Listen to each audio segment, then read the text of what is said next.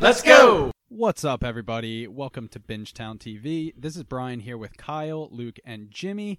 Today we're going to be covering Season 7, Episode 7 of the CW show The Hundred, entitled Queen's Gambit. And this was Binge Crew Hall of Famer Lindsay Morgan, aka Raven's directorial debut. We didn't see her character until the very end of the episode, but what did we think, guys?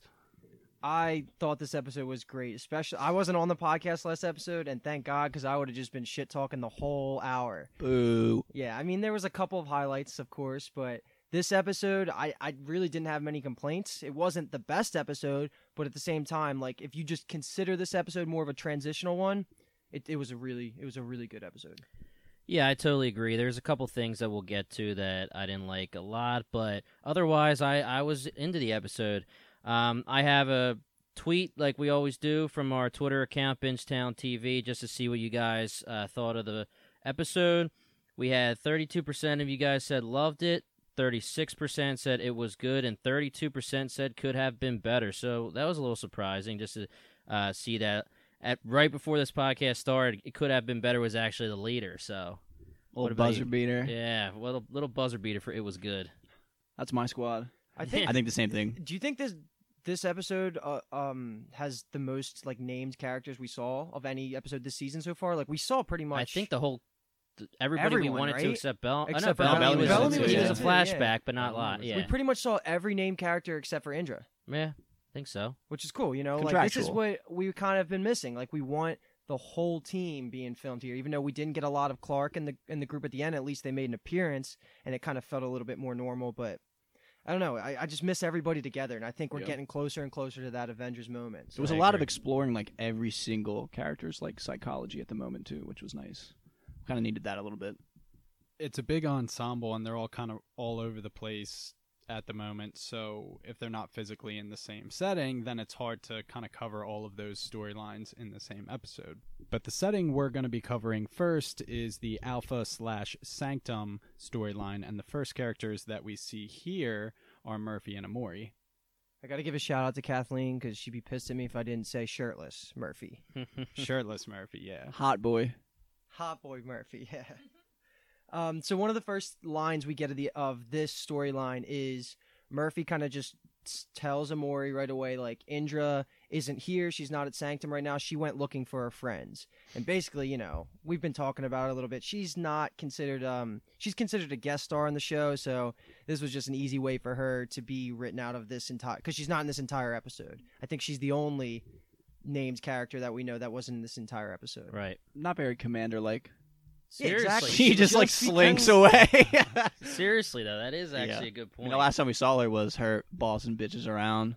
And to even piggyback off that, we don't even see the bitch she was bossing around Knight this episode. He was the Yeah. other, I guess, Oh, character we didn't yeah. see. So who- clearly he failed supposed to his guns mission. back, Yeah, he failed and his Okay, saw yeah, the we'll hit that guns. later. Yeah, We'll hit that later. but- But yeah, but yeah, so no Indra in this episode, but we do get Murphy and Emori. Um, and Emori is kind of planning this reunification ceremony. She says it's more or less the lasting legacy of what Kaylee Prime was doing. So we kind of we already knew that Kaylee Prime was kind of sympathetic to the the nulls in that whole situation, but Emori's trying to continue that.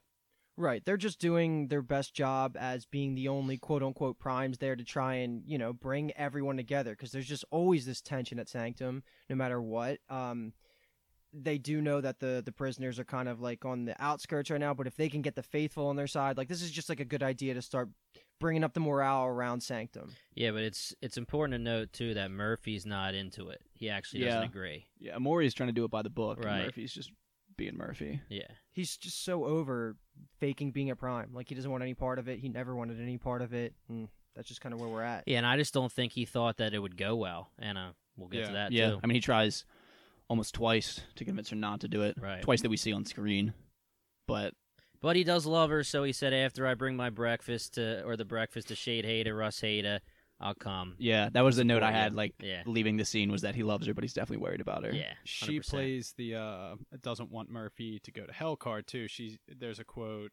She says the road out of hell is paved with good deeds. Like do this, you know, reunite people with their families. This is a good thing. Like test your I, I think I thought I took that scene as like she freaked him out a little bit because she knows that's his fear and she didn't mean to say that word, but like once she did, she had to like backtrack yeah, it a little says, bit. "You're Yeah. not going to Yeah. hell." I mean, Okay. he Just like an kinda- expression. He then- kind of digs back at her a little bit, somewhat of a backhanded compliment when he's like, you know, you're starting to get used to this whole being worshipped thing, which circles back around a little later. Yep. But then she gets back at him with a nice little besides, you've been worshiping me the for exact years. wording Yeah. he says is you like being queen you know queen of the castle here and the episode's called queen's gambit and we have a couple references you know Yeah. the queen is a motif in this episode as we'll get when we get to russheda's storyline Right. So I think that's pretty much all we get out of this scene. Um, right away, I think we stay on Sanctum, and our next scene is we're gonna see uh, we're gonna see Maddie being counseled in like a therapeutic way by um, Doctor Jackson. Jackson. Dr. Jackson. Yeah, he's, Jackson, he's kind of yeah. being a shrink Yeah, and we're Jackson. seeing yeah we're seeing more of the pictures that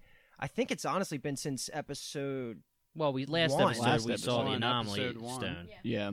When she's her talking to anomaly the. stone like she Remember, heard- she drew it. We talked Yeah. about Okay, it. so this is the third time because the first time we saw it was like all the way back in the beginning when like, Right, she with was her having and the Gaia. dreams and stuff. Yeah. And By the way, Gaia still missing. You're you're asking Ooh, who's true, yeah, true, true, true. So we're up to three named characters we don't see this episode. Right. Yeah. And her drawing kind of looked like people activating the stone. It was totally Earth. Yeah. Yeah, that was was like people totally activating the Becca, stone. Becca Franco's memory as the first commander, and that's how Maddie's seeing it. She doesn't know why she's seeing it. She never saw it before. I just think that's Earth, and I Right. feel more confident about that after the end of the episode. yeah, and that's what we know. said. That's what we said last episode too. Yeah, correct exactly. me if i'm wrong but i think jackson says what is this a picture of like what do you think of this thing that you drew and i think the word she said was it looks dangerous something like that i Yeah. think And he the uh, he shoots back that it looks beautiful to him. interesting But what does yeah, he and then they know? they they have a little like corny conversation about. I mean, maybe I'm the only one that took it as corny about like you know we're we're back on. Anytime Maddie's on the screen is really just the center theme is just her being a kid. Um, and am I an asshole? Because like I don't really care about that. Like I don't care about that storyline. Like I don't really care. Like there's way bigger things on the line than if Maddie's getting a good childhood or not. Yeah, I mean, I think that until the drawings come to a head, they're just bi- biding their time with Maddie. I mean, it's just filler to me. Exactly. Like we even commented in the first like four. It took her like three or four episodes. Like she was missing in all Right. the sanctum scenes. Right. yeah, it all it all makes sense in the context of like her storyline, but it's just obviously not as interesting as watching Russheda do things or like when we're back on Bardo. So it just stacking up next to everything else that's happening, it's definitely the least interesting. Yeah. Like I thought this episode did a great job of of raising the alpha storyline. In my opinion, like I was way more interested po- like after this episode, but Maddie's part in this storyline is my least favorite of all of it. Yeah, I mean, I don't even know where they're going to go with the drawings. Like, how are they going to even make that a thing that she still doesn't know what they are? Maybe after we get the reveal somewhere else, they'll just say, "Oh, hey, Maddie, uh, I guess you were drawing them." Like, That's what I was thinking. Like, what's the relevancy of her having that knowledge going to be, unless it's like just her link to the past commanders, and I mean- somehow they're going to make that a bigger deal. yeah, I mean, that would be interesting if like maybe like she has something like to be the key as well, and she's and Clarke's not the only key. We don't know what the key means, but we have a guess, and that wouldn't make Maddie. I don't know if we're gonna get into that this episode or not, but um, who knows? I yeah, mean, I mean, yeah, we maybe they get clearer, so they get a clearer picture of like what actually happened on Earth, instead of like we get two sides of the story instead of the survivors of what happened on Earth. I Well, don't we know. know. we already know that next episode's going to be all Yeah. about the origins of Earth. So maybe who knows? Like maybe the end of the episode ends with Bill. What? How? Cadag? Cadog? I hate that it's not No, Cadogan. Cadigan. It's Cadigan. Cadigan. Okay, Bill Bill Cadigan? Cadigan. Yeah, it's Cadigan. It could be Bill Cadigan and his group like going into the anomaly to go to Bardo, and like that scene could be what Maddie was drawing. Maybe they transition back to Sanctum as like a way to, you know, I don't know. Like, Yeah. Nah, whatever. I don't know. I don't know. We'll find out. She We can could- draw though. We She's could just get at that whole flashback through Maddie's perspective too. Maybe it's like her recollection. Could of be a dream event. or something. Yeah, something like Yeah. that. But are we done with Maddie and Jackson? yeah, just I mean, one I, point. It, it's nice to see that the beautiful game has endured all of these hundreds of years and human conflict. We're on different planets hundreds of years later, and We're we're, still talking playing. about soccer. Oh yeah, It's I nice. like that too. it's Actually, nice. now that you mention it, yeah, Yeah. it's good. and you know, shout out to my squad, Liverpool. Wa- 2019, it was a really cool Premier League like champions. It was a pretty cool quote when um Maddie was talking about her childhood while her parents wouldn't let her play soccer because if she scraped her knee, the night blood would start showing. Yeah. Right. that was right. a cool little you know flashback to It's a nice to level of Maddie consistency. pre-Clarke. Yeah, Yeah, I think. I mean, I think it would be very interesting if it seems like we're like not interested, and then somehow she's actually the key and not Clarke later, like Yeah. later and towards the end of the season. Well, But but it- you know, we we just said it's not interesting, but we just I said not interested. No, Oh, I'm oh, saying, yeah, oh, we just yeah. talked Yeah. a decent amount about it. yeah, you're right. Moving on. Yeah, my closing point on that would be that by that logic, Sheidheda, aka Russheda, might be a logical quote unquote key. And Sure. he is in the next scene that we get on Sanctum with Murphy.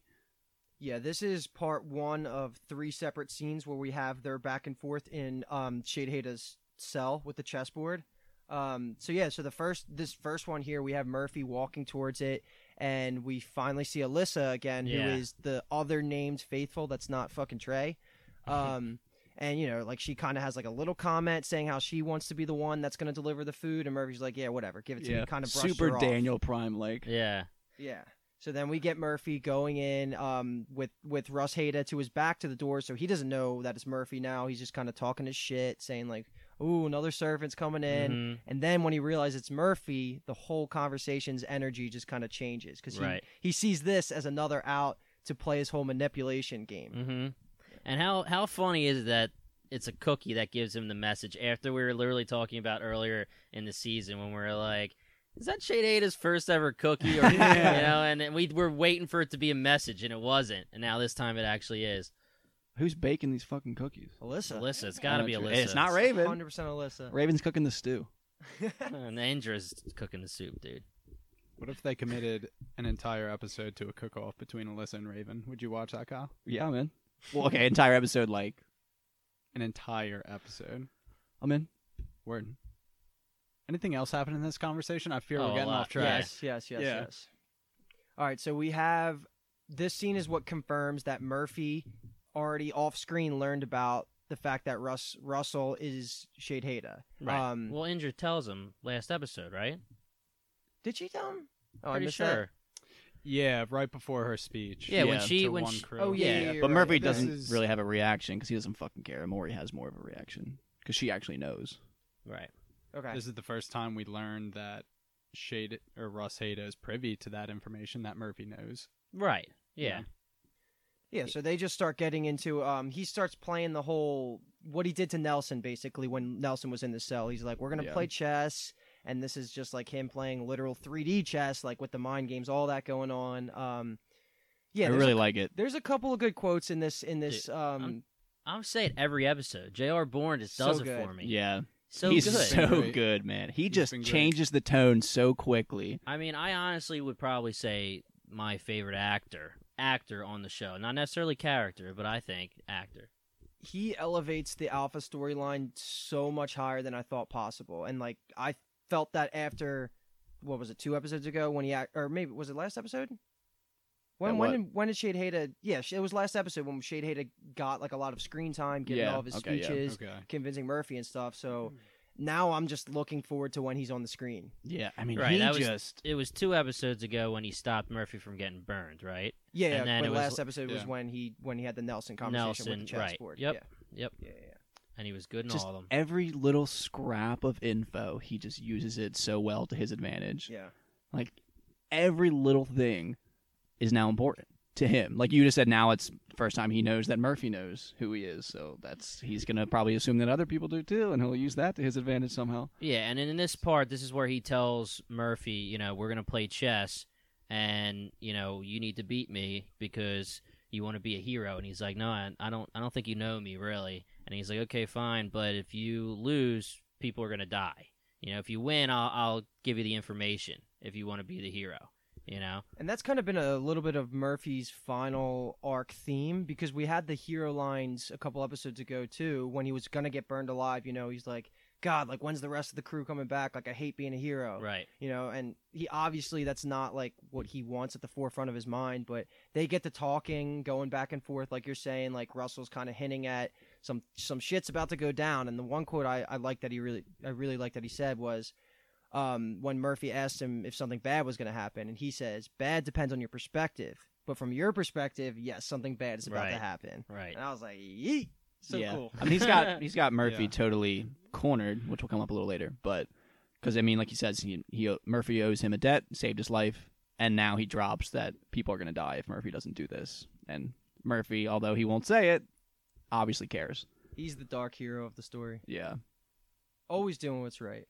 Um, but I think the last part of this first Not always. conversation, not always, but uh, I think the last important, notable part of this first conversation between Murphy and Russheda was Murphy starts the game with the actual chess move of the. It's called the Queen's Gambit strategy, and he starts it. It's long story short, something Yeah. about being aggressive in front of your queen on the board. But another shout out to the Queen motif throughout this episode. He also says move or like make your move, and then Sheidheda looks at him, and then Murphy Yeah. like kind of cowers back down and says please. And I was like, why are you fucking saying please? Yeah, dude, he knows Shade Hate is a badass. I mean, well, only only Knight actually knows right now. but my gosh, you know, he's got it. I mean, I guess at this point we have to. Re- anybody who knows he's Sheidheda knows he's just a And- badass. Yeah, and I'm sure the way Indra talks about him to Murphy and Emori is is giving enough to know that she's kind of like fe- not fearful of Sheidheda, but the way she would be talking about him,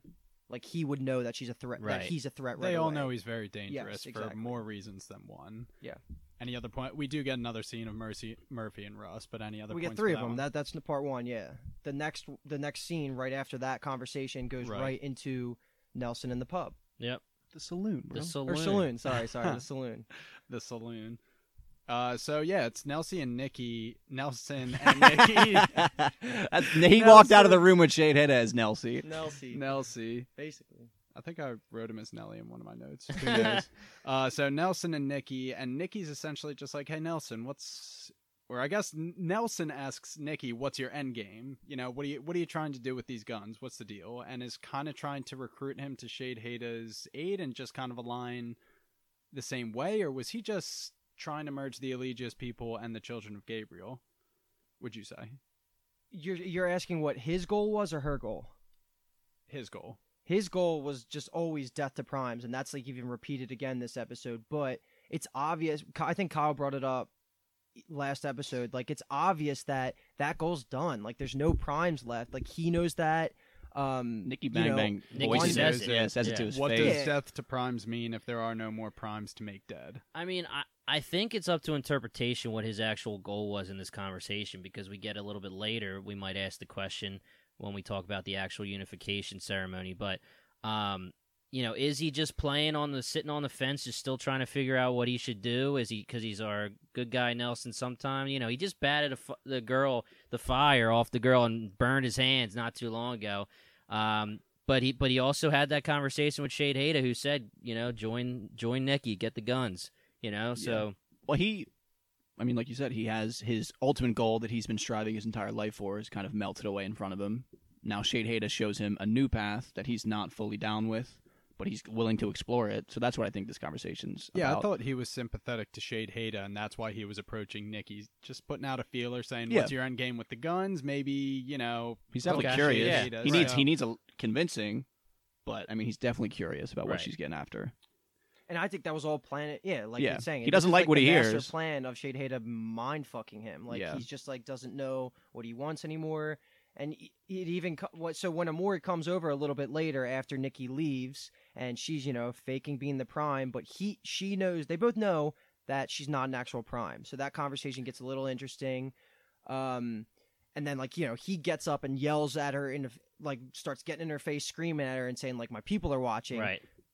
Basically shout out to Nelson for being a fucking smart again. Being a Like, I love that. Like it's just so cool that he still does that. But that also leads me to think that because he's still playing it up like that, I think he still cares about the higher ups and sanctum having control over the masses like the faithful because like he could just blow that up whenever he wanted but the fact that he's not m- leads me to believe that he wants the faithful under control because if they find out all the primes are gone they're just gonna you know go crazy Right. Yeah, That that's a really sense. good point. Yeah. Yeah, Yeah, and then what? Emori comes in pretty hot with her what empathy, her personal anecdote of how she can relate to him. The first We time the we ever claw. hear Yeah, Yeah. The first time we ever hear about Frikdreina. Freak Draina is just the term, the the, the Earth equivalent of a null. Right. Yeah. Exactly. It's a legitimate parallel she tries to pull. right. She does. I mean, it, it- what she's saying makes a lot of sense. It's just Nelson at this point is almost too far gone to hear it. I really wish that early seasons dropped that word just once. right. Because just- like I'm I'm in the middle of a rewatch because I'm trying to make my rewatch finish when the actual season seven finishes, and like I'm right around season three, and there's just no mention right. of Frikdreina. But like Frick you know, it's it's cool because they're playing back to like you're- there's still it counts as like a playback to the earlier seasons. Yeah, and like Kyle said, I mean, it, it is a great parallel, and I mean, you know, he actually comes back and says they can burn for all I care, you know, but uh, you can tell that he's still, you know, he cares. He does care. Yeah, I mean, he even stopped one of the faithful burning alive, like, and they're not his friends, like, while they're his people because they were born on like Alpha and stuff. Like, you Yeah. know, Nelson's a good, he's a good guy. And Emori is the only person there, basically, that can empathize a little bit with their. Like, obviously, people can be like, oh, it's sad that you got kicked out, but Emori knows exactly what that feels like. Nelson doesn't know who his parents are, was kicked out of his life, basically, because he doesn't have the qualities that they want. Emori is the same exact thing. I mean, I don't know. She gave a great effort. I, I I agree. agree. Yeah, yeah. Well, and that was the whole thing. Emori was only over there to invite him to the reunification Right. ceremony, so she was kind of all for it. I think she said, uh, "Let me give you this. Like, let me help you reunite with your parents. Let me And I guess it use technically position works. I'm in." It kind of works. yeah, yeah, we'll quick, get to that. a quick rewind too. We didn't get to when when uh, therapist Jackson was talking to Maddie. He's uh, he runs into Emori, and he actually tries to convince her as well that this isn't a good idea. And and actually, uh, Murphy's walking by, going, "Oh, maybe you can convince her." You know, Yeah. like, I had this bolded in my notes right now because I know we I was going to talk about it a little later, but this was a great part only because or mostly because Emori admits out loud that like she has issues with what happened in her past right, and that she's trying to fix those along with bringing peace. right, yeah. I thought it was a, a big I mean maybe not a huge moment for her, but I really liked that. This has been a good season for Mori, in my opinion. Like, she's been rising in, Yeah. in like my character rankings. Um, yeah. And it was like I said to you guys a little earlier through text saying like this was a big episode for people like characters revealing their internal motivations and like trauma that they have and like how it affects them and how they're dealing with it. That Mhm. I thought was a good theme throughout as well. Yeah, so she tells Jackson just to help her out, and he's going to be the one. She's collecting the DNA, and he's going to be testing it to show who the parents are, and and matching everybody up. So Right. I think I think what they call the ceremony, uh, maybe it's not until later, but it's called the unification Right. ceremony. Just you know, again, we already touched on a little bit, but trying to just bring some peace to Sanctum, so it's not just always chaos and always tension. right, so to end that scene with uh, Emori and Nelson, when he walks away, she uh, gets her CSI unit out and grabs the cup Yeah. so also, that she can take his yeah, DNA. I would be upset not to mention that when Emori comes up to him initially and was like, "Can I sit here?" or whatever, and he was like, "Why do I care? Like I'm not here anymore," and like it's about to walk away. I like that line. Yeah, yeah, Yeah. yeah. All right, so now the next alpha storyline scene we get here is Flash to Murphy and Russheda Part Two, and this is when we get a certain name drop. If you guys know what I mean, that was just Mm. absolutely awesome.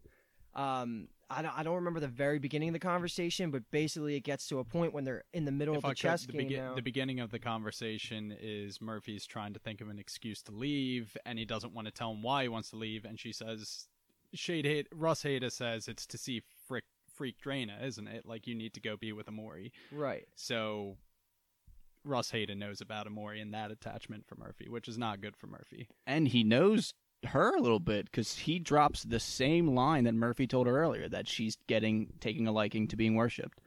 He just knows that from looking at her, I guess. Yeah, so then when he pushes Murphy's buttons, he says that, you know, the Dark Commander, meaning R- Russheda, hates women because his mother gave him up to fight in the Conclave, and then our girl Alexa became everyone's favorite commander, commander after him. So there's the reference we're talking yeah, about. yeah, yeah, Yeah. Love hearing Lex's name. That was so just a shout out. Oh, the yeah. fact that they even said like that was everybody's favorite commander. That was just looking Yeah. us right in the Yeah. eyes. like, Yeah. What's up, That's a Bench good Town. TV? What's up?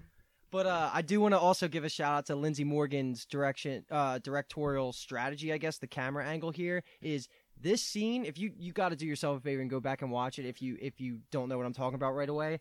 When they're having this conversation going back and forth between you know Russell's chirp and then Murphy saying well you know like well everyone like Lexa and he's like you don't even and he starts freaking out and stuff like that the camera is constantly like going circling the chessboard Mhm. and I took that as you never because whoever it was facing was kind of the one talking. That person was leading the conversation. You thought that person had the had the Upper edge, hand. Yeah. and then it just switched, and then it just did it like four times, and it was so organic with the conversation that was Yeah, going on. That's funny. I was like, Jesus, I like that. Yeah, I, that's I did. interesting. I didn't notice it, but the note that I had written down was like, "This is a nice punch, counter punch, yeah, like going on right now. exactly, and it fits. It's literally like it just switches. She did it perfectly. Like anytime you thought, oh, that was good, he's right. Oh, that was good. It was like that's who the angle was on, and it was it was just really well done. That's interesting. I didn't catch that. Yeah, Um, yeah, so then, you know, the Dark Commander meaning, obviously, again, Russheda, he knows Murphy too, and he's saying, you know, if you're the cockroach, he didn't say cockroach, but he says, if you're the real survivor, you know, it- you would think you would want to get on the good side of, of this guy, you know? I mean, J.R. Bourne, man. Dude, he he starts to grab hold of this situation and starts dominating the conversation. He he says something actually exactly what he says is I like you John, you amuse me. Oh Um, yeah, He takes out the queen, which we obviously in this scene specifically, it's it's mirroring Mori and Russheda says, "What are your intentions?" Ah, you want revenge for the queen, and he's just alluding to I I could take her out if I really wanted to hurt you. Right. Like keep an eye out for me. You do not want to be on my bad side. and also like right around that part, he did another. uh J.R. Bourne did another acting strategy that just completely just steals the scene again, similar to what he did against Nelson when when he was talking with Nelson and like Nelson, which is kind of kind of casually having a conversation with him and then he just like says like sit down and you know like Mhm. you you know whatever he says to Nelson what he says in this episode is like Murphy's about to start getting heated and he goes before you threaten me and he like starts freaking out at him and he like makes like these facial expressions it's like Jesus Christ J.R. Bourne you're killing it man yeah. he's really elevating Sheidheda I like mean- I care about this villain now Yeah, like I I'm think all in. he's awesome Yeah, B Tom J- said it yeah. last episode, I believe, that he's pretty much all in. Yeah. I'm a little slower on the uptake, but I'm all in. It's so weird because like the stakes aren't as high as the anomaly scenes, but it feels like they are because he's just such a good villain. He's such it's a good like actor. we keep saying we're gonna get an Avengers moment at some point, and all of these storylines are gonna start to overlap, and you better believe Shade Hate is gonna be Yeah. in the Hell mix when that happens. Yeah, I mean Jason Rothenberg, he promised, he said that, you know, we'll be more interested in in Russheda, uh, you know, now he didn't necessarily say now J.R. Bourne's playing him, but this season, Mhm. you know, and it's true, man. I really I wasn't expecting it at all. He's just so good at reading people. it's it's just so fun to, Yeah. to to have a villain that's just like this smart. Like you're saying, like he just Yeah. knows how to work every single piece of information he gets to the point where it's believable. It's not. It doesn't even feel like you know. It, it all feels real, like an organic of like how he would do it if he was going to do it. If he was going to manipulate people. Is it? Is it this encounter when Murphy? Because he starts getting under. He gets under Murphy's skin a lot. This one Right. because he's saying like you know talks about his his uh his inner need to be loved and how that conflicts with his self proclaimed survivor title. He calls out Emori a bunch, which definitely gets under Murphy's skin. And Murphy, is it here when Murphy just says, "Just play the game"? That's what Luke said. Yeah, and then he said don't talk to me. You don't want to be He's talking like, to me yeah, like that. like but yeah. he- and before he's like before, yeah, yeah, Yeah, and then he says you're like chess isn't a game or isn't just a game. It's what it, like strategy, Yep. and decision making with. I'm gonna forget what the actual word is, but it was. I pretty good. believe he says uncertainty. You know, he's like Okay, there's yeah. uncertainty. You know, you you have to make moves based on what what happens next. You know, it's such a good symbolism of like Sheidheda's character and just how he operates in this space, and it's awesome. and he loves chess. Yeah. Why would they give him a chessboard? Honestly, did they not Yeah. expect this mastermind villain to just manipulate people behind Yeah, the chessboard? and yeah, why keep his mind fresh by just playing chess all the time? Yeah, like he he just got the the mind drive ripped out. Like maybe you'd assume like he's a little kind of messed up in the head. Like why give him like a brain game that he can play Yeah, constantly? right. So to kind of close out this scene, Murphy is trying. Just says, "What What are your intentions?" And he says, "Win the game, and I'll tell you." Yeah. which is alluding to if you can best me in this story in Sanctum, then I'll tell you. You know, I I, like that I love because- this this chess metaphor for what's just going on in Sanctum. And Murphy's just above in above his head. He's just Yeah, so and all- confident well, in his ability. yeah, and it's just Shade Hate like- is very good at chess, which Yeah. alludes to him being very good at you know everything. It's he's a great character. So next Sanctum scene is at the unification ceremony. This is this this is pretty much going to be a longer scene because it's it's it's both the unification ceremony and it seamlessly transitions to the last uh, Murphy and Russheda Right. conversation, and it kind of goes back and forth. So basically, what we're going to talk about now is just the rest of the Alpha storyline. Yeah. So Emori is ushering in Nelson's parents, we find out. Um, and actually, we have Jerry takes them to their seats. If you guys Yeah, the homie. that. Our boy Jerry, Jeremiah, aka Jerry. I loved that callback. But yeah, so Nelson's parents showed up. They were asking if Nelson was going to come, and the last time we saw Nelson, he was conflicted. So we don't know definitively, but Emori assures them that he will be coming. Right. Did you guys just instantly look at Emori's uh like her her wrap that went Yeah, all the way yeah, I did, covering yeah. her hand? I was like, Yeah. God, man. Yeah. I thought I like her they outfit this when they episode. decide I think she looks they good. need to. But it is also important that the father says to Emori, you know, is Daniel Prime going to be here? I feel more comfortable with his blessing. You know, and she says, "Oh, you know, True. he'll be here at some point. He'll Such be here a soon." simp. It's like so ridiculous. I don't know. That just like, especially because what happened, it just gets me heated. Like Well, it rewatching it was like, look at this guy. Like, come on. Yeah, and I mean, Sheidheda does explain though, you know, why he's he says that, you know, because he says, you know, Kaylee, people thought her she was soft, you know, people thought, you know, she wasn't. They, they would take Daniel more, you know, by And face we value. We talked about that, like how how Kaylee previously, even before it was Emori, was trying to do this, like we Yep. talked in the beginning of the episode. Yeah, whatever. What's your reasons? yeah. well, I guess yeah. Get right into Nelson showing up, right? well, even I mean, We look, have Ah, yeah, we and, we and flip Russ back. Hada. Oh, you want to back flip and back and forth. forth? Yeah. Okay. when okay. we get the So- cool, we get the cool Lindsay Morgan transition scene for the chessboard, like the table set up right into the chessboard. Yeah. Come on, Oh yeah, it looks so good. so good. I do so think it was like we gotta get these square black tables. Yeah. it's gonna be sick. Trust Raven me. knew, man. So Murphy and Russheda are back in the prison cell, and as the game's progressing, Murphy calls him out. You could have won this game already. Why aren't you getting me? You had a checkmate move, but you went to just put me in check. What's going on? He realizes that Sheidheda, for whatever reason, is stalling him. Uh, we hear gunshots out in the distance. We don't know what's up. Well, No, we know no, what's no, up. no, no, we don't hear the gunshots yet. This is just when when basically Sheidheda just after he, Sheidheda knows that Murphy knows that he's stalling times, he just kind of like throws the chessboard across and grabs Murphy by like the head, throws him down, and puts the the queen to his Okay, neck, gotcha. and basically saying Then like it cuts. Checkmate yeah, Checkmate, gotcha. exactly, and then we cut back to, to Nelson arriving at Nelson the. uh, walking into the yeah. unification ceremony, exactly. Yeah. I got so happy too. He walks in like a little like nervous, and Emori's like so giddy that he's there. She's like explaining how it works to him, and then eventually, well, very quickly rather, they walk over, and she introduces Nelson to his parents, whose names are escaping me at the moment. Do we know? We remember? don't Do we care? No, I don't No, think this is so. not yeah, important. we don't care. So Nelson's mom We know Nelson's name. Yeah. Okay. Yes, we do. So Nelson's mom is the way you would hope she would react. Very happy to see him. Hand on the face. We reveal what his real name. Well, I guess what they used to call him was was what Sachin. Sat something like Sachin, Sachin. Yeah. which means pure. And they hug, which is a very so nice about moment. that moment. Yeah. Me too, So yeah. And that. Nelson's reaction was great. I was like, okay, he's not on the fence anymore. like he's right, on team exactly. like one crew. He's with us. But Nelson's dad. Oh, boy. Jesus, man. What Fuck this guy. That's What my one ass. note. Fuck this guy. But so Nelson is going now to have a moment with his father, which is much more awkward than the beginning of the moment with his mother. Right. His father is about to lean in, but then breaks and says, No, no, this is wrong. You are an abomination. You are all abominations. Everyone's heads Then turned. he presses on the gas pedal. Yeah. Jesus. Dad tries to like choke him out. too. Yeah. yeah, it was. it goes was right for the intense. choke. then Nelson, our boy, keeps that motherfucking thing on him, stabs his dad.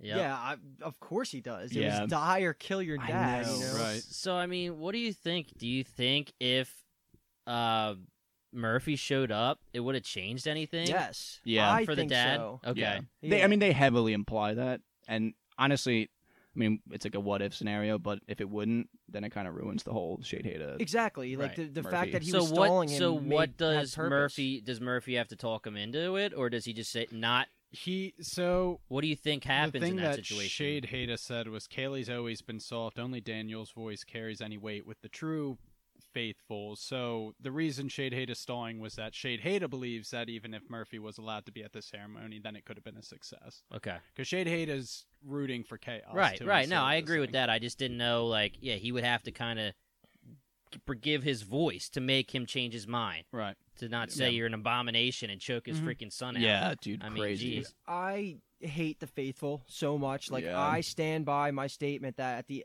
at the episode back in episode five when Murphy was saying, "Let's just let them all burn each themselves," and that basically would have solved so many issues for Yeah. our team. Like, what is going on? Fuck the faithful. Why doesn't like everyone should want all these bitches dead? Like, especially Trey, dude. That guy sucks. To do the right thing the wrong way makes it the wrong thing. Okay, have you watched this Oh. fucking show? Like, we yeah, were I know, the but now they're they're turning the all way corner. If it that wasn't was a for- big theme I thought of this episode was that one crew, our squad, is trying to turn the corner, while the other characters that aren't one crew are making these impulse, revenge, hate-filled actions. bro, the Fuck faithful these need guys, to go, man. They need Yeah, to go. no, they stink. If okay, it wasn't They're for the helping faithful, anybody. they could have just executed Sheidheda right Yeah. away, Yep. and that would have just been one Oh. huge problem gone. Sanctum would have been in paradise then yeah. by Yeah. now. Well, Nikki still wouldn't have. Ah, they would have wrangled her in. Speaking of Nikki, this is when right after like the chaos starts going and everyone's screaming because Nelson stabbed his dad. Nick- bang, bang. This is when Nikki Bang Bang comes in and starts shooting the gun in the air, and I think we flash back to the chess yes. Yep. conversation for the last time. Mm-hmm. Yeah, and so Yeah. this yeah this is the part where Yeah, because the gunshots happen at the same, or supposed to happen at the same time. Right. Exactly. And the second Russell hears or Russheda hears the gun sh- shooting, he says, "Now you can call for help." Yeah. Yeah. God. And Murphy squeals like a pig. Yeah, man. So good.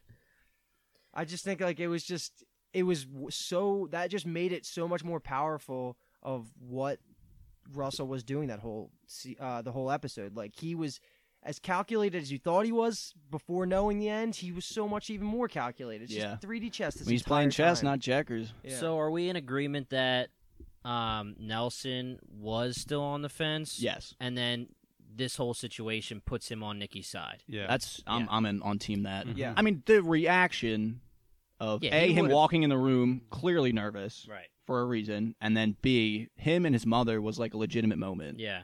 So when does does Nikki just take advantage? She's just sitting there waiting, or she was going to come in no matter what? Like, what do you? What, I don't know. That's impossible to know. You know, I mean, Yeah. because you know she does. She starts shooting the guns. Was not if the if the mom thing and the dad thing went well, Nelson would have been on our side. You're saying, yeah. Yeah. you know, one crew side and just help try to figure it She's out. She's got a nose for chaos, maybe. Yeah, She's man, thinking, knows okay, obviously good. this reunification ceremony is potential powder keg, so this could be our That's- moment. Yeah, that's a good idea. Yeah. Yeah. Yeah. And one thing I point. want to talk about that I feel like I want to say is either Jimmy or Kathleen have mentioned it multiple times of how much Russheda knows is from just listening to things, or does he have a little bit of Yeah, OG Kathleen Russell's brings that memories? Up. Yeah, Because how does he, ha- how does has- he know have so to much about he has the Russell's- residual knowledge? yeah? Because how does he know so much about Daniel and Kaylee's relationships with Yeah. the Sanctimites? I agree. That's what did it for me. I Yeah. think we can safely assume he has Russell's Unless memories, Trey, or at least some. Trey, or yeah, or Alyssa uh, but then but Trey him. but Trey's not tutored. him. saying to him, yeah, like, oh, you know, Daniel Prime, the strong guy. yeah, And you Kaylee know, Prime, yeah. you remember, obviously, and then Daniel explains Prime, everything the to Tron- him. Yeah, Yeah, that makes sense. So Nelson also threatens Emori and starts treating her like he would, like a legit prime, and Nikki talks him off the ledge of that. He was ready to kill Emori right there, hmm and that's pretty much the last thing that happens. Kraft. Nikki was awesome in this scene. Honestly, Yeah. like, she took a huge step up as a Mhm. as a villain because she kind of just proved that she's really not as hot headed as I as we thought. Which we kind of got a confirmation on that last episode because after after you know um, Hatch was killed, she didn't just start going crazy. Instead, she was actually missing for an episode. We were wor- like, "What the hell? Why wouldn't she been blowing up?" right. but really she was stealing the guns and now this scene even further confirms like she she thinks through her plans even though she is wild she'll kill people she thinks through her plans and i i like that it's a layered villain that's not just simple killer She controlled the conversation earlier with Nelson too. I think Nelson was the one that was emotionally kind of unstable, and Nikki was the one that was clearly manipulating Yeah. or being. Well, a she's, bit I mean, more she's a little farther on her journey than him in like finding that new purpose. Yeah. So, and my only flashback to what we were talking about earlier in the beginning of this episode is with Indra missing is Yeah. like why was was like Knight could have stopped this whole thing if he just did his goddamn job he was supposed to get the guns back. Maybe he's not supposed to, like B Tom said. Maybe he did go get the guns back and they convinced him. Like B Tom's brought up last episode. Thought that was a good point. I hope Knight dies. Honestly, I want to see him die on screen. Black Heart, bro. Yeah. d- well, whatever, man. He's, he's been he's been going against Indra, and Burn one all the crew, and then faithful, he kill was Knight. not helping with this Yeah. situation. Like, where you at, bro? Come on. So we end the Alpha Sanctum storyline with a perfectly executed heel turn for Nelson. Yeah. Yeah. Man, dude, Unfortunately. the, the acting in, in the Alpha storyline this episode was just Yeah, they knocked it out of the A park. plus. Spearheaded by J.R. Bourne. Oh, always Yes, always gonna be yeah. yeah. So we good with Alpha? We're good. Hell yeah, brother. Let's go to Bardo. And we have Gabriel, who is being dragged out by some disciples into another room. We find out he's going to meet Anders. I just laughed out loud at Gabriel even trying to pretend to be remorseful about getting his friends caught. I Yeah. was just Yep. like saying, I was just saying, like, you suck. Shut up, He was yelling back, Echo, Hope, I'm sorry, I'm sorry. You, dude. I think he is sorry. He didn't want that to happen. He was put between a rock and a hard place. You Okay, know, he well- is sympathetic.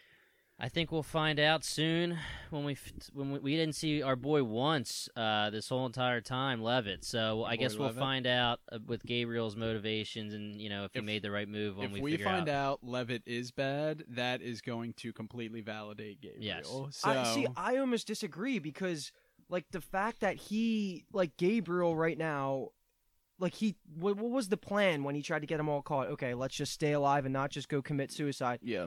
Fine, but it's like, how is Levitt? How is Levitt gonna fit into this? Like, him having have known Levitt was evil, said, so let's go into the hands of Levitt's boss. Like, I don't see how that helps. Like, how that.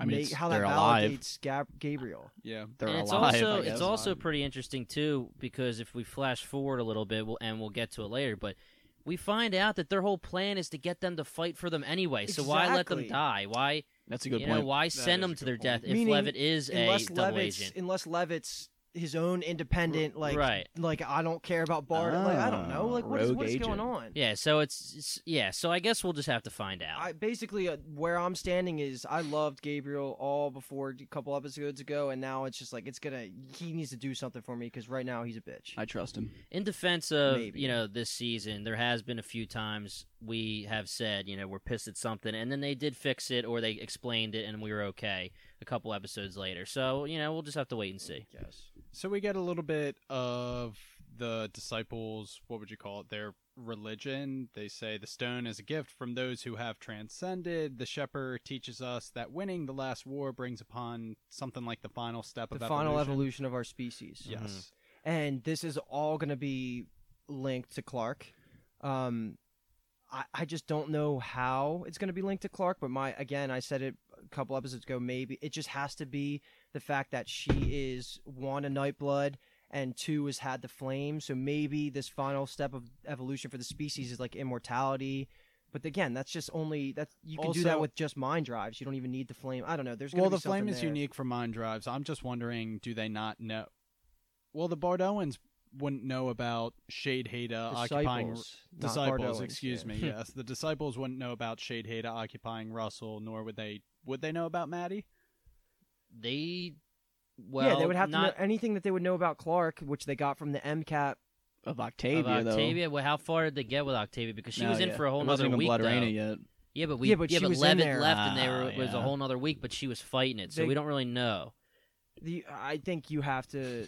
I don't know. I would think it's safer to assume that they That did they get know more Maddie information exists. out of Octavia. and They do know Maddie exists. Well, she was zombified, man. I, I am not afraid. I am not afraid Yes. over and over. So maybe she, maybe they didn't get that far. I mean, Maddie's the key. Yeah. I well, mean, that's what, that's why I was even asking is because they have the same traits that you're saying make Clarke a good candidate for the key. So Yeah. I'm wondering what makes her unique aside from the fact that she is a former flame holder or She also. This is just like a flashback to to literally season two. She would be the only one out of them that grew up on the Ark, which allowed her and everyone that that lived on the Ark for those hundred years to start to. The reason like that they that Mount Weather wanted the the hundred so badly Right. was because they could. I think it's like uh, maybe I'm using the wrong word, like ionize radiation better than anyone because they were outside the Earth's atmosphere. they could metabolize metabolize better. radiation, Yeah, so they were well Nightbloods have that ability on steroids, right? Yeah, right. So, yeah, but So- Nightbloods existed. Like Lexa was alive. Right. On like did Mount? I guess Mount Weather just never got a hold of a Nightblood, maybe. But like I, I don't know. I'm just kind of picking at straws here because like I mean, what did they sets even Clarke know is- that Lexa was a thing? They knew, yeah, because they tried. She was a target. She was the Okay. target with Clarke when they bombed um, uh, Ton DC. well, he's talking about you're like, talking about at- the disciples. like before the hundred even get there.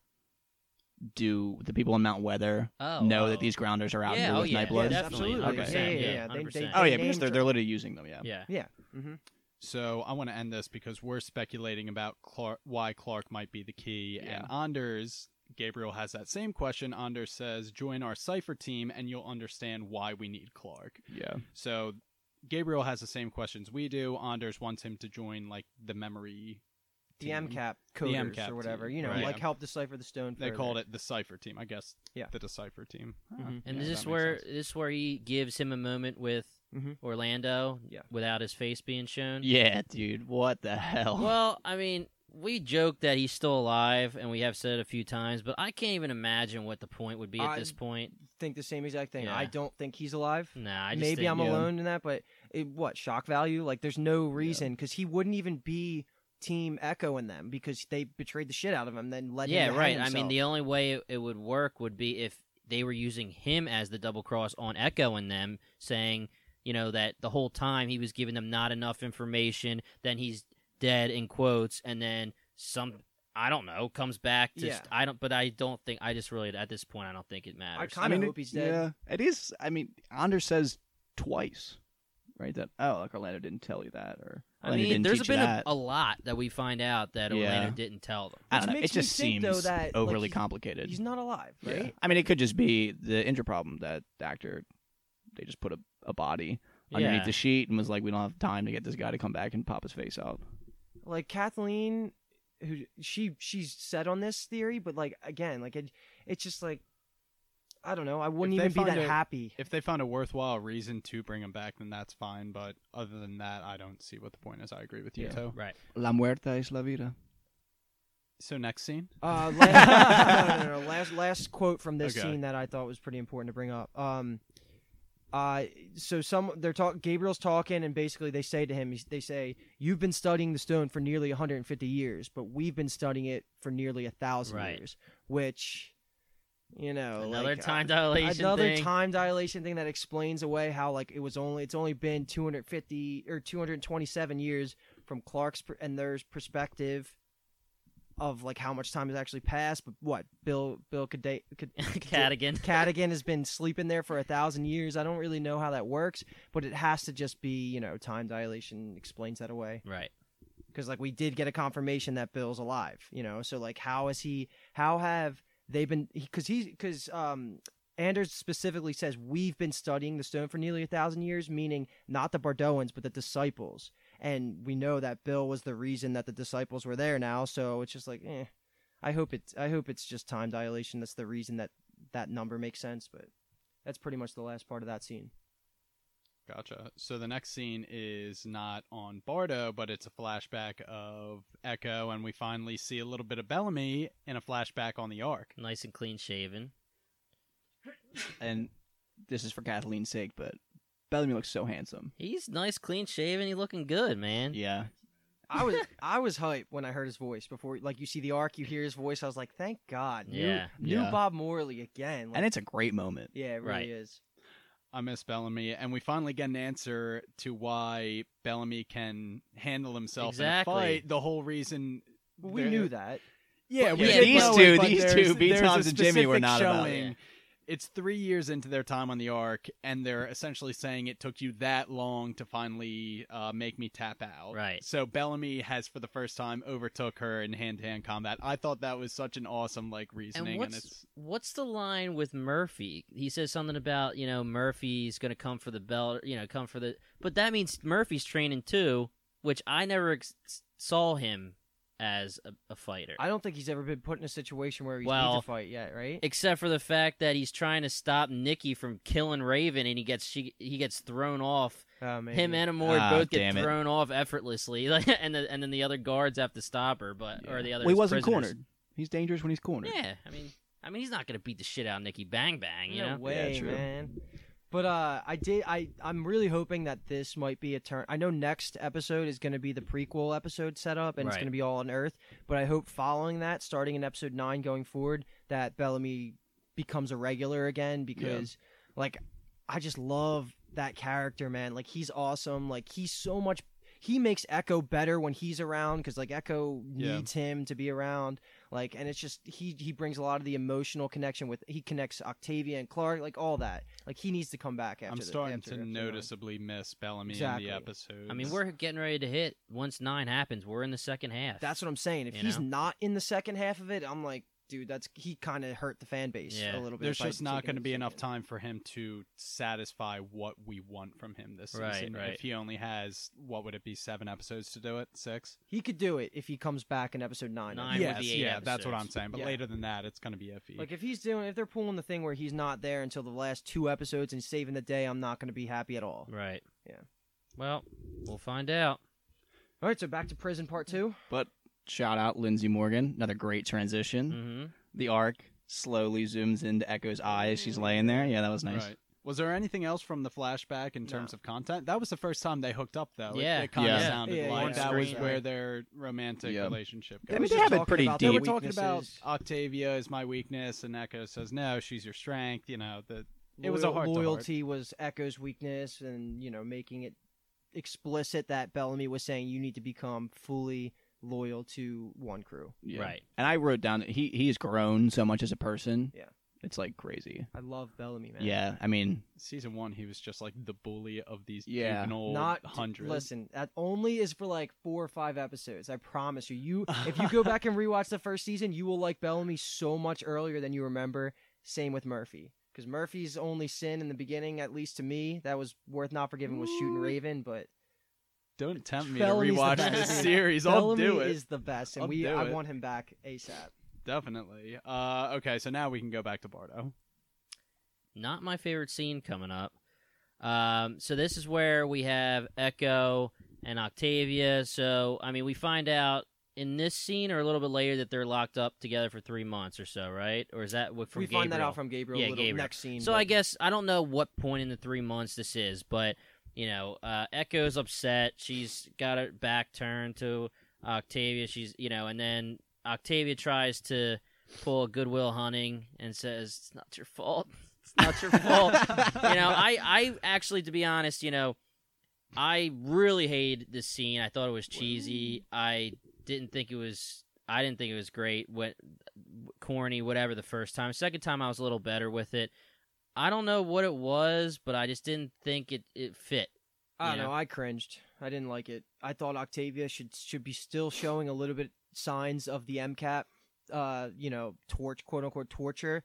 But she just seems like she's what she has to be the leg to stand on out of this group. and it's like, Bellamy is her brother. yeah, You know, I understand Echo loves him and stuff, but I mean, I don't really see it making too much sense that Octavia's the one who needs to to help Echo. But yeah. the Well, only was- thing. Go ahead. Ah. so the only thing that I'm thinking of that could possibly make it make sense is that she's kind of anti-O now, well, th- and I did say that to Lu- You or know, she's Kathleen actually taking on that motherly role a little bit with Hope. I don't know if she would do it with Echo, but I guess. I mean, she had 10 years. Like, I mean, it's really been to her a long time since Bloodreina. I get it. And I did actually, the part I did like a lot was when she said, like, you know, I've been there, and she gives her the hug about that, like saying, you know, pretty much saying, like, we've all done things, you know, that we don't, you know, we know that Octavia's done things she doesn't, um, you know, like, but otherwise, I don't know. I just thought it was I mean, corny. I don't even care about that part. Like, she should be a nicer person after her years with Diyoza and Hope on on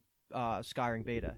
But again, like bringing it back, I care more about the fact that there was just no effect of being under the MCAP treatment for that long. Like when they found her, she was like a, a zombie. a zombie, Yeah. exactly. Like, and then she's good. Like I guess three months maybe, but I she's just- pretty good when she sees Levitt, talks to Levitt, they run away. shouldn't away. have been good there. Yeah, Yeah, I mean, she's Levitt's like- eyes, they would have knocked me right well, back Levitt's to a beautiful consciousness. Man. He's a yeah, you're right, beautiful you're right, guy. you're right. I mean, and the, the cringiest part to me was the "You're my family" two line. yeah. Why for Echo? Yeah.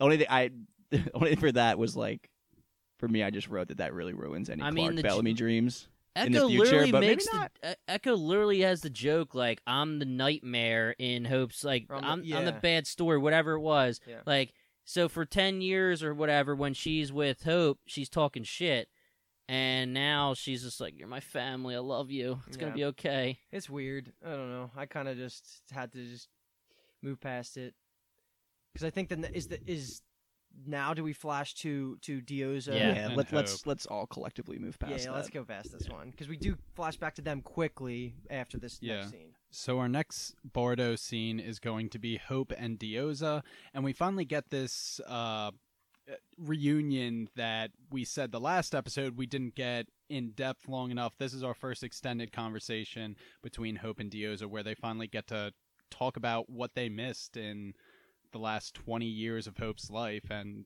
I guess two weeks of Dio's life. Yeah, it's a pretty nice. I mean, it's typical like mom daughter. Hope is out here trying to get a plan together to kill all the guards, and Diyoza, being the mastermind that she is, that we all know and love, immediately says like that's not going to work. Like they're coming in hot with numbers. There's no way we can win. right Hope's just trying to be cocky. She says, "We have me, Echo, Antio, and No, you." no, no. No, is that the That's next way one? too Yeah. late. That's okay, way gotcha, too late. gotcha. Yeah. Never mind then. But yeah, no, this is this is. I thought this scene was fantastic compared to uh, the, what we just saw with Octavia and Echo. Like, there's just so much weight in this conversation.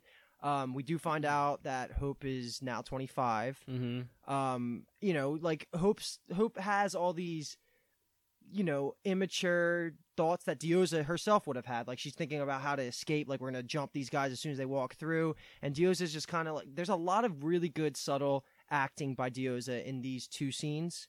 Um, and she just like the way she looks at her, you can just tell like she's been missing her child, but she wants her to not act stupid. Like she doesn't want her to get everyone killed. Um, She's mad at I mean her. yeah I was going to say she's pissed Yeah. at you know Yeah, which I thought. I mean, I guess I kind of get it, but a fairly whack stance from Diyoza, because Diyoza's only thinking like she she's not really getting the whole time dilation thing at that point, That's you know? Because like That's Hope's very been like. Hope's been away for a little bit. For Hope, it's been a long time. Diyoza hasn't been that long. Because her plan was she was going to escape and then go get Octavia, then go back to Beta. But she Yeah. didn't know that that time that would have happened Yeah, how long was was all this take her. time that was passing. That's why uh, Hope's 25 now. Yeah, Yeah. and then Hope hits her with the "You're just pissed that I became a killer like you." yeah Which Mm. takes us right into the conversation about which Gabriel brought up back in, I think it was like episode three, when maybe it was episode two, when um, Gabriel basically just dropped the knowledge that Diyoza was a terrorist back on Right. the Earth days. Freedom fighter. Freedom Yeah. fighter. I mean, something they also said that I was a little surprised. You know, she asked Hope who taught her to fight. Was it Echo? And she says no. No, no, no. She said she had. She's like, I've trained for 15 years under two disciples, and the last five years have been with Echo. So the first 10, obviously, being Dev was Mm, training her right. up, and then the last five were with you know Echo, Gabriel, and herself. Orlando. or Orlando. Yeah, yeah, yeah. I mean, and she, but she says no. My father, Dev, taught me. That was weird line. I wasn't expecting that. I didn't. I mean, I just saw him as a mentor. I didn't really, you know, throw in the father line. I She was young. but she was ten. She yeah, was, She yeah, was it- young. I think it only guy sense. she and she knew never had life. a you know real dad. So- my She never yeah, I had a guess- male in her life. Yeah, right. It That would be weird. male. It would be weird if they were spending that much time together and he didn't occupy a paternal role. That's true. I would say like that was a very logical. Yeah, they're just bros. They're bros. they're just bros throwing knives. But I think that is what takes us. Maybe it's the second time you come back to this. Maybe it's right after. But that's what eventually gets us, weaves us towards the McCreary name drop, which Yeah. we haven't gotten in a while. I could not think of his name for the life of me. Dude, I loved Diyoza's talk. Like she just kind of like, like casually just says like, "Yeah, like I had sex with him to take over the crew." yeah, she's and like, you, you want, you want adult answers? I'll give you adult yeah, answers. I loved it. I thought it was awesome What? because Yeah, McCreary was a fucking savage. Diyoza at the time was a fucking savage. Like it's just it's just so crazy to see the character development of where Diyoza is right now and how much hope has affected her. I always forget McCreary is her technically her dad because Yeah. he was crazy. He was just my god. Diyoza was dropping fire quotes Yeah. this whole time. To be honest with you, She But the- really was. Yeah, the biggest thing for me, I mean, I guess it's fairly obvious, but it's just that Hope is just struggling to get Diyoza to not see her as a 10 year old Mm-hmm. and just like pleading for her to see her as a woman. well, think of it as like we all have mothers, you know, like our moms are always going to see us as their kids. And Hope even says, like, Mom, I've been gone for 20 years. Like, look at me, I'm 25 years old. And Diyoza just says, Not to me. Like, I mean, she- I, c- you, you don't just get used to that that Yeah. quickly. She calls her little one like five times. you During know? the, And and then then she kicks does it her during ass. the fight. too. Yeah. Another great like little subtle acting there is I forget what part of the conversation it is, but they're both sitting down at the table and like Hope is saying some serious things to Diyoza and she's just like looking at her and like puts her hand on her cheek and is just like admiring her daughter and stuff. Like it's just two mindsets at the same time because she's still trying to make sure no one dies, which takes us eventually into her proposition to Hope saying, "If you can put me on my ass right now, I will help you escape." And if not, then you're basically going to shut up and listen to me. Yeah. Yeah. I mean, Diyoza's got to teach her some things. She knows this. Hope's not super willing to learn right now, but Diyoza's coming with the pain. Hope Di- thought she had a shot, and Diyoza just puts her in her place. It was awesome, and just shows us how Diyoza's a good fighter. She's a badass. She. She's awesome. For my money, she's the best 1v1 fighter in the show.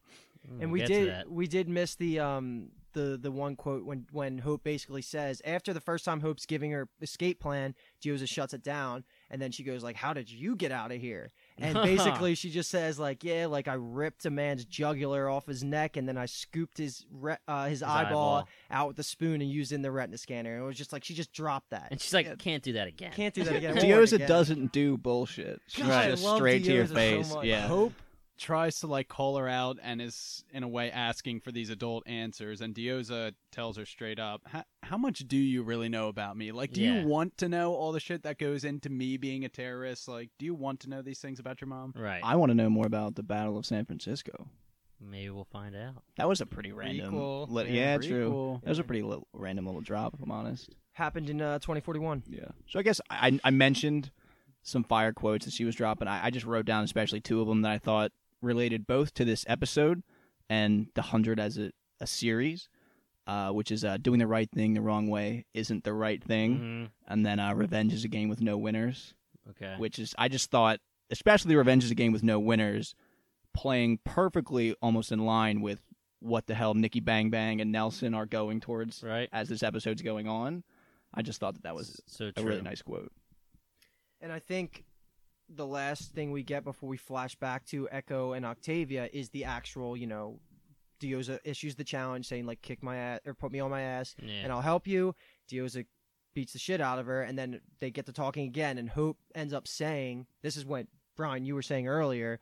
Um basically she Diyoza was saying like you really think we could take on an army and Hope says with Octavia, Echo, you and me, I like our chances. And I, the reason I like that line so much is she does not include Gabriel in that line because Gabriel is now an enemy to to our That- fucking Good squad. catch. And That's I funny. think I personally am in with that. Good Until he catch. redeems himself, fuck Gabriel. he's gonna I have to believe that because I, I like do too. Gabriel Dude, so he much has but to, but still. that's a good catch that that's he's already been excommunicated from one crew and we finally get the moment of like pure raw emotion about the Mhm. two of them finally being reunited and Hope speaking on what it was like when Diyoza left that I was kind of begging for last episode when we talked about how the reunion was awkward and Yeah. fell flat a little bit. Yeah. So I'm glad that we got that as well. There was that cringe mommy line in this between them Oh, two. come on. Yeah, and she says all I want to do is go back to the way things were, but we can't. Yeah. It was sad. so are we done with the Diyoza Hope stuff ready Yep. to Yeah. go One last to- thing. okay Diyoza's about to fuck some shit up. yeah. Oh yeah. Absolutely. So the next scene we get on Bardo is back to Octavia and Echo. And this is where Echo gives herself the scars. Mhm. Um, sh- her back is turned. Octavia seems that she's under some sort of distress, and she's just acting kind of crazy. You know, she Mhm. just your textbook bottoming out sort of stuff, giving herself face. I I don't Well, know. that was that was a tradition of um the Ice Nation. Azgeda Right. Crew, yeah. Yeah. She turns around, hits her with the, you want to know how I got these scars? and it's way worse. Yeah, and Echo pretty much says to Octavia, she's like, "Listen, we're sitting here," and Octavia says it was saying it too. Like, we're sitting here, we're comfortable. You know, we're not prisoners, we're recruits. You know, if you know, if, and she says, if I know anything about war, you know, they want us for this war. You know, and then she bangs on the door and says, "We're ready to fight for you." Door opens automatically. That's I like that Echo was able to put that together. Like, how how did Yeah. she kind of figure that out? That was a very kind of Well, I mean, that don't was know, it. third like, they eye weren't way getting of treated thinking. like shit. Like they were just waiting until they were basically it was like a mini penance, a mini yeah, uh, I mean, beta. I mean, like literally, Echo's a warrior. Yeah, you she, so she with knows the deal. Yeah. You know, she I mean, knows the she- deal what war's like. was the one last episode.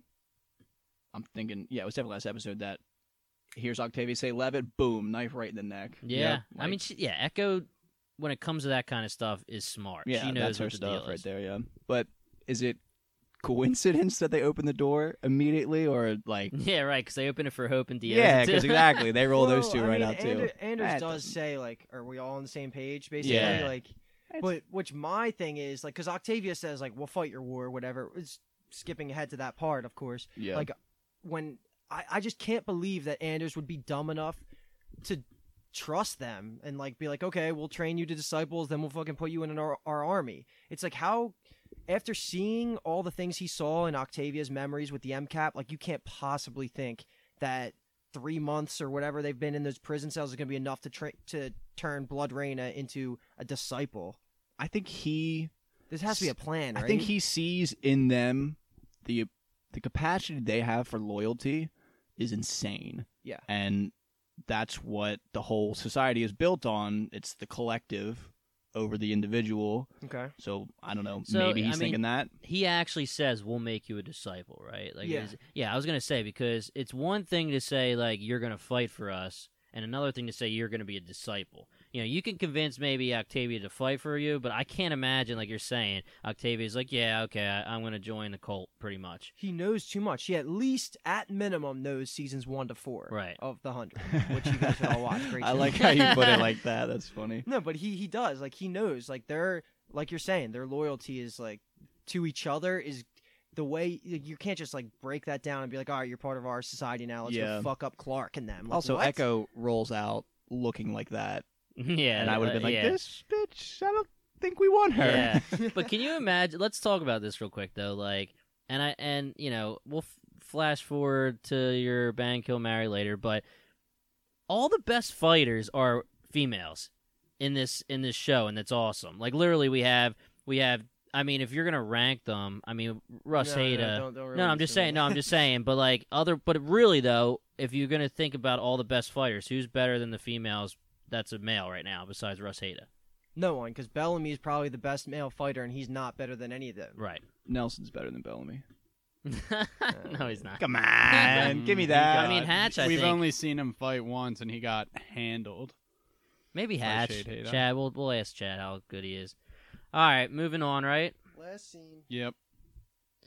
So we ha- we're back at the Anomaly Stone, and we have Gabriel and his Cipher crew working on the Anomaly Stone, and this is where they say it's been three months. Um, that's so I jumped the, jumped the gun a little bit earlier on that. What he says is Gabriel goes. He's basically he's like looking exhausted. He's like, oh, it's Hmm. been I've been entering code for three months. I'm losing my mind. And my first thought was, I wish I just had the rock meme and just put it right in his face where he goes, "Shut up, bitch." Yeah. Fuck Yeah. Gabriel, man. it I'm not doesn't here for any complaining. Like I'm not here for him complaining. I don't feel bad for you. I hope I hope it's been a terrible three months, honestly. Oh, but uh, so this is where this is where he's saying like, what have you guys gotten in that, or is that earlier? No, no, it's that's here. that's yeah. here. That's here. The guy's response is really funny. That is hilarious. Yeah. When he's like, "Oh, uh, the last time we had any kind of uh, big thing happen was uh, before I was born." said, yeah, the last time new code was discovered was before I was born. It was a good one. It was the 10 digit code that allows us to harness the power of what you call the anomaly. So, that, how I decided to link that and have that make sense somehow was maybe before they got that specific 10 digit code is the last time they were using the magic wands from a couple episodes ago. Okay. And so now that's why like they're out of date because it's been that whole Asian coder's life, Life. since they needed it. Mm-hmm. So That makes sense. that kind of makes sense because I was a little thrown off. I was like, wait, so you only you guys been studying the stone for a thousand years, and you've only just gotten this right before his he was born. And I was like, I guess, but the magic the the wand makes it kind of make sense. Right. Yeah. Okay, and then bam, here comes our Nakara crew. Right. Yeah. Also, this is something. Excuse me. Ah, no. Go ahead. Say it. I was just gonna say, yeah, Clarke and company show up, but that's really all I had to say. Yeah, because I was just gonna say we commented on this when we just watched earlier that the woman with the the eyepiece, Yeah. the monocle, whatever it is, says we need some disciples in here, Yeah. which is just a little bit of right, odd and we just wordage assumed they were 'cause- all disciples. Yeah, exactly. That was our assumption. Because that's what Orlando specifically said. He said the the planet of Bardo is a fortress of a thousand like disciples that are all loyal to. the Everyone's a shepherd, warrior, pretty much, Everyone's said. a warrior disciple. So they yeah. shouldn't need a disciple. They could fight if they need to. So maybe but he was know. just hyper, like They it don't have was the weapons, hyperbole, but, but yeah. Yeah.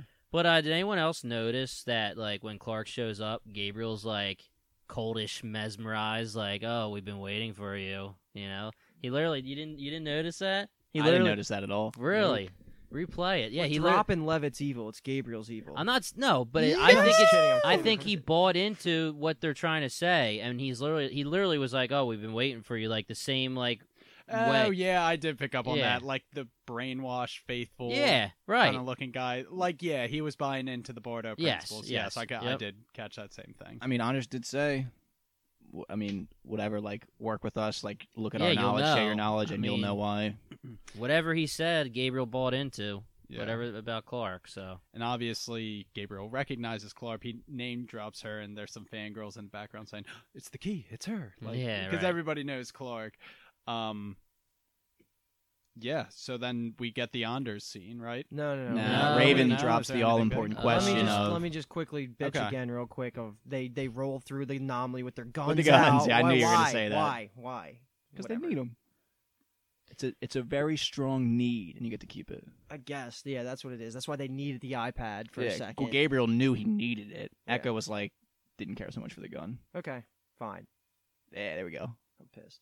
Is that all you had to say well, about no. that? So Gab- to- yeah, Gabriel says that he's been waiting. They've all been waiting, and then he just drops the the big. They say, "Where's you know where does he? Do they ask him where's Raven everybody?" asks him, yeah. Yeah, and then he says, "Echo and Octavia are here, but uh, sorry, bro, Bellamy's dead." Yeah, I mean, also, I'm not sure how much it even matters or how consistent they're going to be with this, but we do also get confirmation that Nakara falls in between Alpha and Bardo in terms of like distance from the, the black hole because that's the only way that it would have made sense for them to go from Nakara to Bardo without helmets and losing their memories because it had to be a faster time dilation. Yeah. hmm So Also we do, was- yeah. nice beginning of the Bardo and the episode when uh or- apparently Orlando's body is going to be the body that they find at the end of last episode with the symbol on it. And then this is, I think there's, there's pretty much, you know, they find out Bellamy's dead. Clarke has her scene where she's, you know, really upset. And then we get the final scene of the episode. And this is where I'm just going to take my Yeah, I was victory lap say, real take it quick. from here, Luke. clap, Yeah, clap, clap, clap, clap, clap. So we're seeing Anders. He's walking through um, the Bardo Fortress and he's going right to the elevator. I think he gets on at floor like 10 or something like that. And then he clicks floor 13. And I think that's supposed to be symbolic because, you know, like there's supposed to be level 1 to 12. Like that's how both the second Dawn Cult and uh, the disciples were always like talked about. Like level 12 is the highest level, you know? So of course 13 would be like the next one up, like the secret floor. He takes the the retina scan, right? Yeah, yeah. it's only his it's eyeball. only him, Yeah, and then later we makes see just his hand is the only thing yeah, that. Yeah. that makes a lot of sense. So when he gets off the 13th floor, um, as he's walking into the main room, like you see in the background, real quick, you see a picture, and it's just a it's just a straight picture of Polis, the um, the basically where we spend a lot of season three and season four in the earlier seasons, where um the the bunker was. Right. Where all the Um, so, chipped you know- people are climbing up trying to get to. Mhm. Exactly. Murphy's So that fucking right pumping the away, heart. I was just like, "Yep, I knew." As soon as I saw that picture, I was like, "We're going right for the cryo chamber." And then he moves over to, we see kind of like a sealed the cryo, the cryo sleep bed. Um, and then it has the symbol of the second dawn cult that we saw, um, you know, way back when. And it starts to he. The only way you can open this cryo chamber is clearly through Anders' handprint, which he puts right on it and it starts slowly opening up backwards and right there you see William Cadogan Cadogan. and we see the I think Lindsay Lindsay Morgan referred to him as the big baddie caddy and this is going to be our final villain of the 100 That's what we think. that's what Are we, we think. sure he's a villain though? Yes, hundred percent. He's the Oh. one that burned Becca Franko at the stake, and it's it's the the important thing that I took from this scene, besides the confirmation of my theory that I've been saying since episode two, is the first thing that that Bill says to Anders is he says "you again," and so right away we know that um, he's been asleep for a while, but he ha- he he has been woken up within Anders' life because he recognized Anders, but Anders gives drops his name there. So Mhm. basically, Bill hasn't been around; like he's just been waiting for this final war to come to fruition, and now we got confirmation now that Clarke's there. Like it, this is this is end game time. Right. You said the war didn't start, but I have some news about the key. We have the key.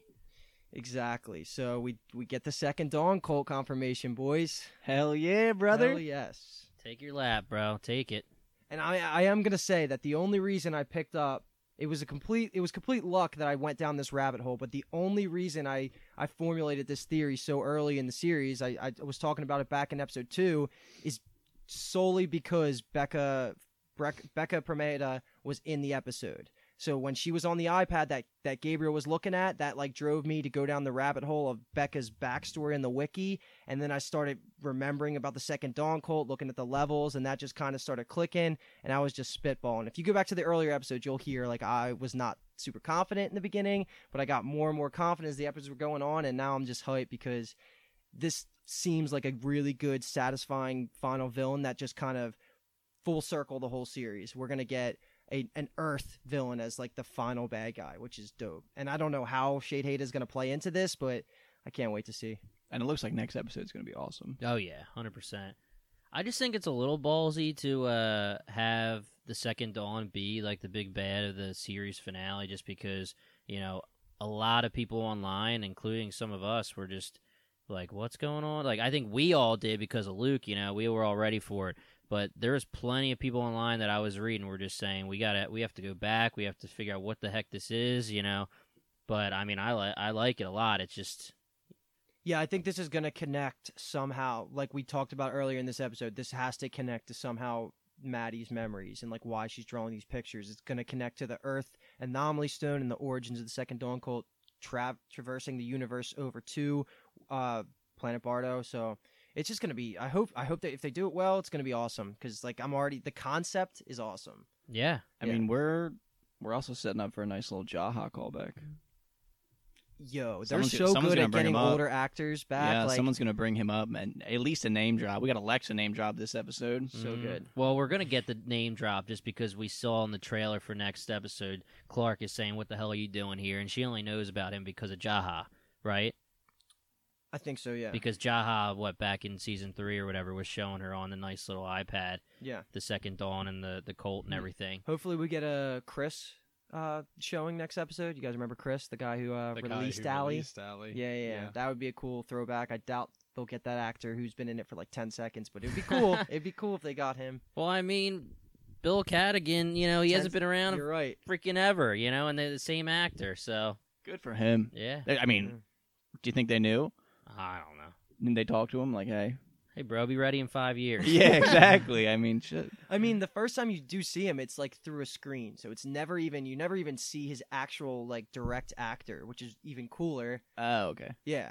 So like it might. I'm, I'm hoping Maybe it's it's. the I same actor. thought. Yeah, I don't. I thought it was, but I don't know. I can't confirm The that. same actor that staged for the picture on the iPad. It wasn't a Well, picture. no, it was, it a was small him video. giving his but it was speech. like a. It was Gotcha. like an older video. Yeah. you know, like Gotcha. they kind of blurred it, but it, it looked. He's giving a exactly speech, like him. yeah. Yeah, yeah, yeah, Nice. yeah.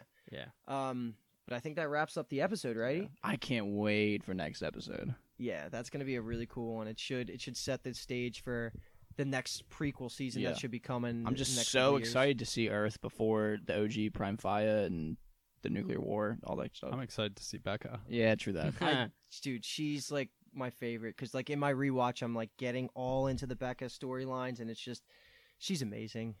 She's awesome. Looks she made in she. Yeah, I am. I'm in love with her. She's great. But that kind of transitions me right into our last segment, Bang Kill Marry. But this one's going to be a little bit different. We're going to use Bang Kill Marry concepts, but we're going to apply it to the fighting styles of three characters. And so our three choices today are Diyoza in her prime, Octavia or Bloodreina, if you consider that her prime, and then of course Sheidheda. So I want to know what you guys think. You're gonna bang one, kill one, marry one, Oh and we're gonna goodness. we're gonna start off hot with the quick take of B Toms. Brian, what do you got for us? This is the first time I'm hearing it. Uh, right away, I want to marry Sheidheda's fighting style because that's the most reliable. I think until proven otherwise, he handled Nelson, who I think is a capable fighter. So I think he is the best one-on-one fighter in the show.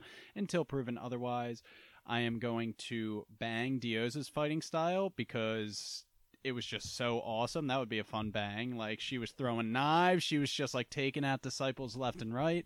And I'm you're gonna, into that, dude. yeah, yeah, yeah, right. Uh, but I'm gonna kill Octavia's fighting style by process of elimination. I still have love for Octavia and her fighting style, but uh, she's the odd man out. Wow, this is a tough one. I'll go next then. So I'm actually gonna probably be the only one that kills Sheidheda's fighting style. Mm, yeah. And the reason being is the only people we've seen him really mess up in a in a quick fight have been who Murphy and Nelson. Mhm. So while he moved extremely quickly and it was super efficient, like the style was obvious, he can fight. He can fight. But from what I've seen from Diyoza, especially highlighted in the last two episodes, I'm marrying Diyoza's fighting style. I think she's just like she'll get it done no matter what, and I just you know the jugular neck thing just does it for me. Whatever. Octavia is going to be the bang because I think she's just one of the best with a sword in her hand. I, I don't I don't even know if Diyoza or Sheidheda could take her if it came sword to sword combat, but I'm going to bang Octavia and kill Sheidheda.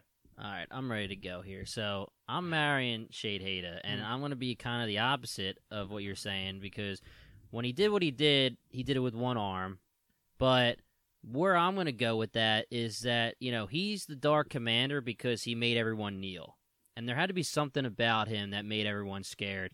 And from what we saw, you know, like you said, it wasn't too many, it was two people, and it wasn't like great fighters. But I just think that because he was so, he's respected by Indra, like all that kind of stuff, I'm going with Marion Sheidheda.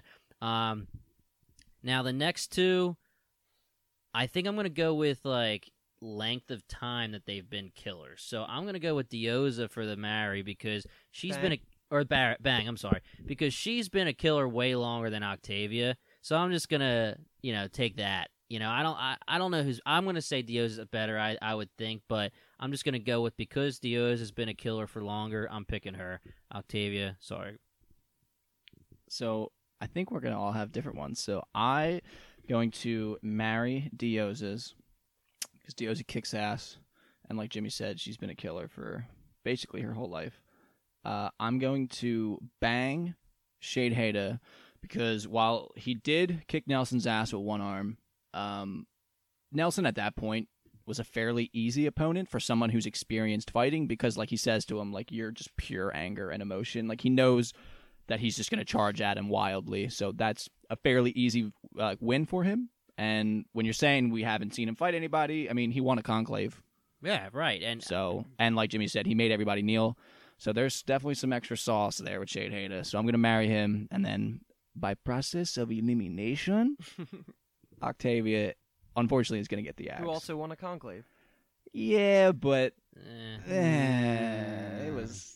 She got some help. Under questionable conditions, Yeah. I would say. I mean, Octavia obviously kicks ass. And I'll, I also want to say it's interesting you said that about Shade Hada. Diyoza did the same exact thing to Hope, saying she's fighting with revenge. Yeah. you know, so that's very interesting too. So So that's going to do it for Bang Kill Mary and the episode. We're going to be following season 7 of The 100 weekly with a podcast after every episode. Next up is episode 8 titled Anaconda.